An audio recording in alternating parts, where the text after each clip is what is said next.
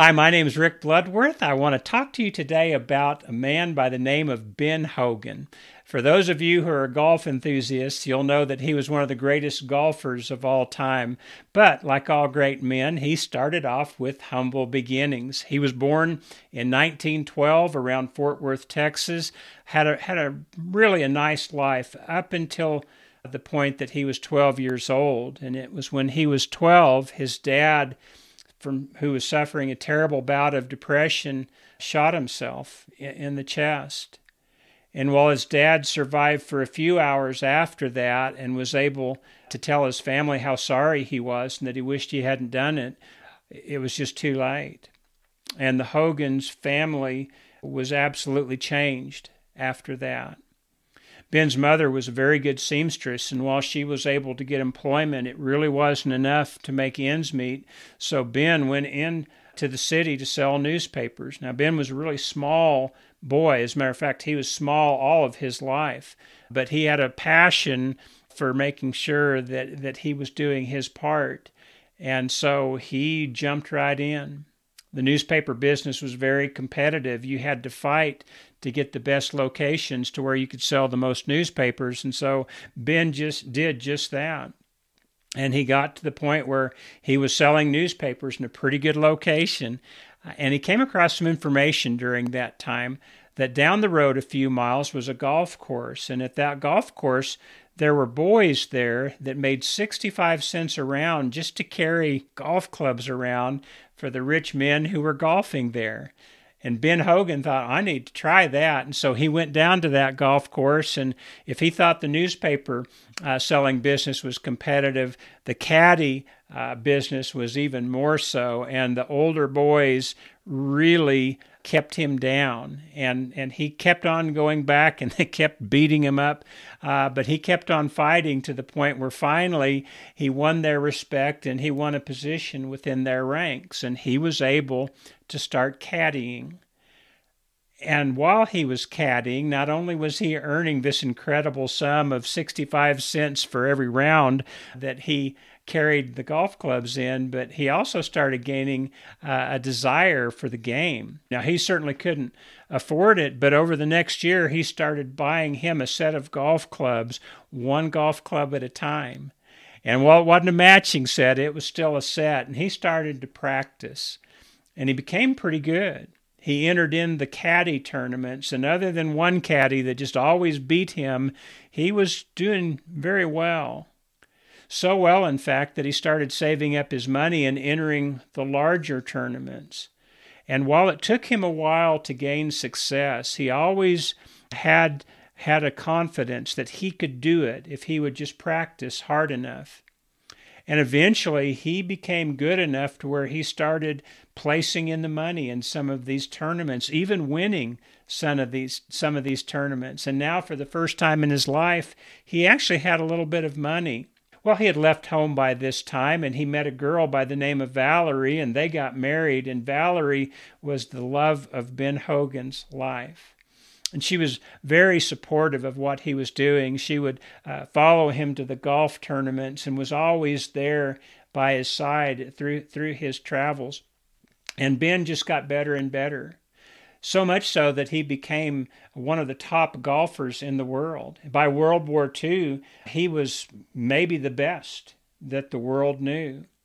Well, he did his time in World War II and he came back and, and again just picked up where he left off and was one of the top golfers, if not the top golfer in the world. And things were going very well for them there was something about Ben that always uh, seemed to hold him back, though, and that was his personality. Because he had grown up in such uh, a tough climate, he was really reserved. As a matter of fact, he was painfully shy. And though fans would come out and cheer for him and ask him for his autograph, he paid them no mind. He wanted to focus on his game, and he never even indicated that he knew they were there.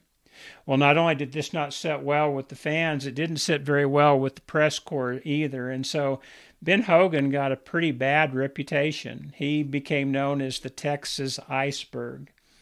But he didn't care. He was doing well in golf. He was famous. He was making money. He was married to the woman that he loved. Things were going well. until February of 1949 when he and his wife were driving back home and and it was in the fog and he was rounding a turn coming up to a bridge and he noticed that there was a bus coming straight at him in his lane trying to pass a truck on the other side.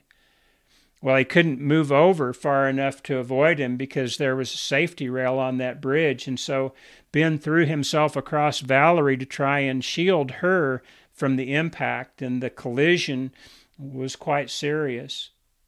While Valerie was able to walk away from the accident virtually unscathed, Ben was at death's doorstep. He had broken his leg, had broken his shoulder, he had broken an ankle, a rib. His pelvis, pelvis was crushed. His internal organs were not functioning correctly. And he was in the hospital for quite some time. Well, it was during this time that people uh, heard the news of it and started sending letters of support to, to Ben and to Valerie. Ben later on said that, that he had received thousands of letters from people he didn't know, all people from all walks of life, from housewives to businessmen to farmers, just just anybody. But the message was always the same. We're praying for you. We hope that you recover well. Well, nobody expected Ben to be able to play golf again. They weren't even certain that he'd ever get up out of his hospital bed, but Ben was encouraged by this and he fought hard and worked hard to get up out of that hospital bed. And then for the next year, he worked hard to be able to play golf again. Now he could not walk without excruciating pain, and he had had to really take care of himself just to get to the point where he could walk. But but walk he did, and play he did. He entered a tournament in Los Angeles, and and he was obviously quite the story on his comeback. And he approached the first tee, and the fans, the crowd just went wild. And then Ben did something he had never done before.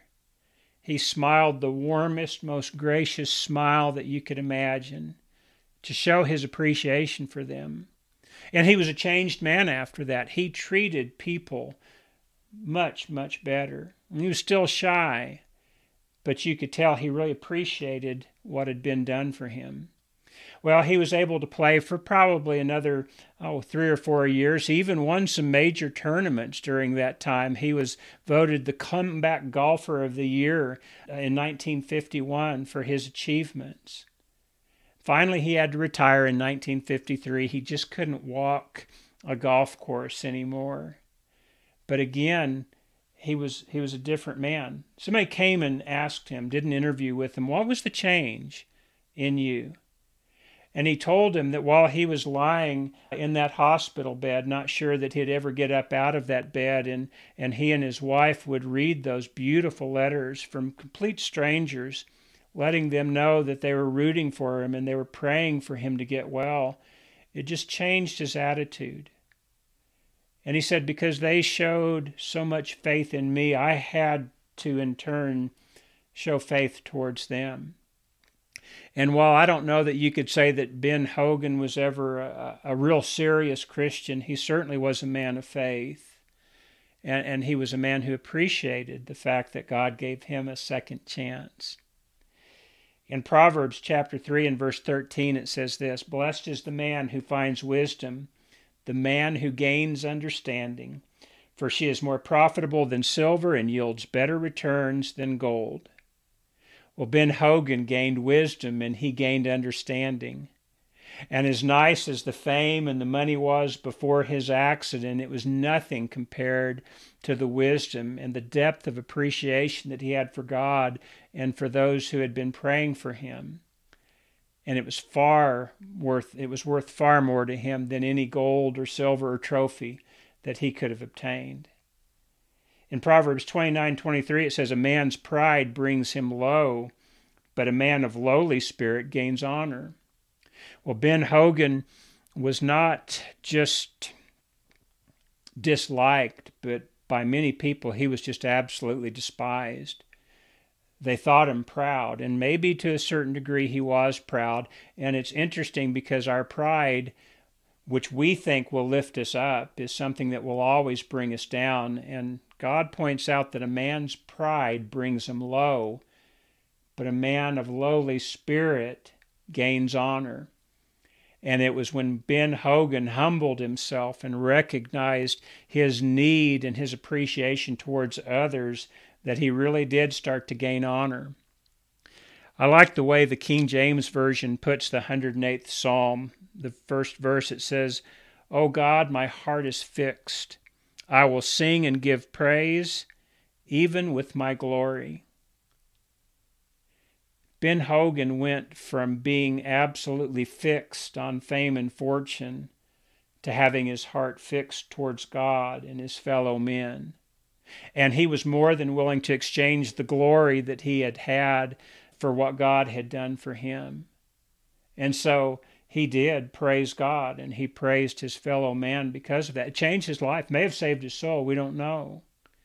But what an interesting turn of events that he had when he came to realize that this life is very fleeting and that fame and fortune really just aren't what what they may be cracked up to be. And and it wasn't until he was lying at death's doorstep that he really began to appreciate all this and gain a heart of understanding. There's a side story to this as well. This caddy that that Ben Hogan could never seem to beat, that was from Fort Worth also. His name was Byron Nelson, and Byron Nelson was a good Christian man. He was also one of the greatest golfers of all time. I think on the all time PGA Tour victory list, Ben Hogan was fourth all time and, and Byron Nelson was sixth.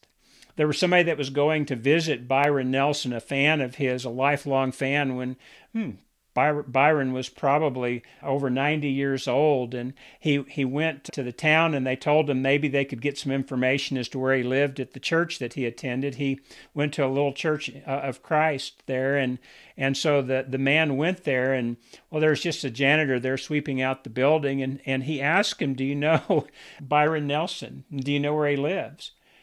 And the janitor said, Well, as a matter of fact, he did, because he was Byron Nelson. and the man asked him, What are you doing sweeping out the building?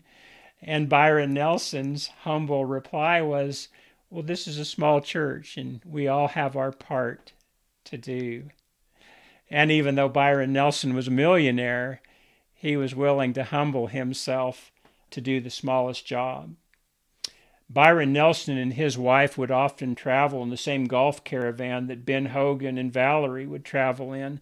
And while Ben and Byron never became great friends, Valerie and Byron's wife became the closest of friends. And it's no doubt that the faith of the Nelsons very much impacted the Hogans as Ben was going through all that he went through. How about you? Are there things in your life that maybe you're proud of, of your accomplishments? I think it's good to take proper satisfaction in our accomplishments. But it does seem like sometimes our focus is too much on fame and too much on money. And while it, we all need money to live and we would all like to have a little bit left over to do some of the things that we would like to do, sometimes we get so fixed upon fame and fortune that we forget what's really important. Ben Hogan was really fixed upon fame and fortune. And in about a, a period of just a few seconds, he learned that that was not enough. And as he was lying on what he thought might be his deathbed, he learned what really was important and he started focusing and fixing his heart on the things that were truly important. It shouldn't take a near death experience for us to be able to fix our hearts and our minds upon God. Many of you already have your your heart fixed upon God and that's good. But if you're like the rest of us and you are struggling from time to time to maybe obtain your own glory, then like the psalmist said, this is by the way King David who wrote this 108th psalm that we need to give God the praise and that we need to give him the glory and our heart needs to be fixed upon Him. If we can do that, we can obtain all sorts of different things in life that men seek after. But if our main focus is God, then we're going to do pretty well. And if our focus after God is upon our fellow men and helping them along the way, then we're going to do really, really good.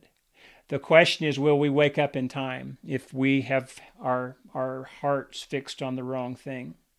Jesus said this in the 16th chapter of Matthew in verse 26. He said, What good will it be for a man if he gains the whole world yet forfeits his soul?